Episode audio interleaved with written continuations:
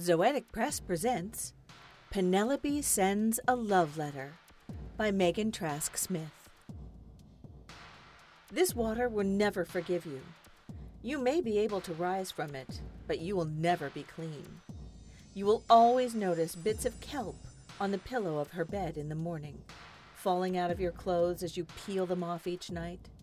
This water will follow you, engulf you on dry land, spray out from your lungs as you stretch out on the beach, your memory mixing my scent with hers. You will always smell like this water, salt and decay. Even if you sacrifice 6 bulls to Poseidon, even if you cut into your own palm, offer your wine-dark blood to the waves.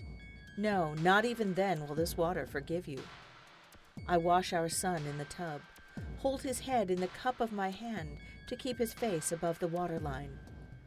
I start with his eyes, because the nurse said they are the cleanest part. His fingers trawl through the warmth as I work my way to his soft belly. He laughs, but you'll never hear this, because your ears are plugged with sand. This has been Penelope Sends a Love Letter by Megan Trask Smith. Read for you by Lisa Quintana. Our music was Premonition by Alessio Bargiacchi. You can get this and over 50 other stories, poems, and pieces of art in Non-Binary Review issue number 22, available from zoeticpress.com. Thank you for listening.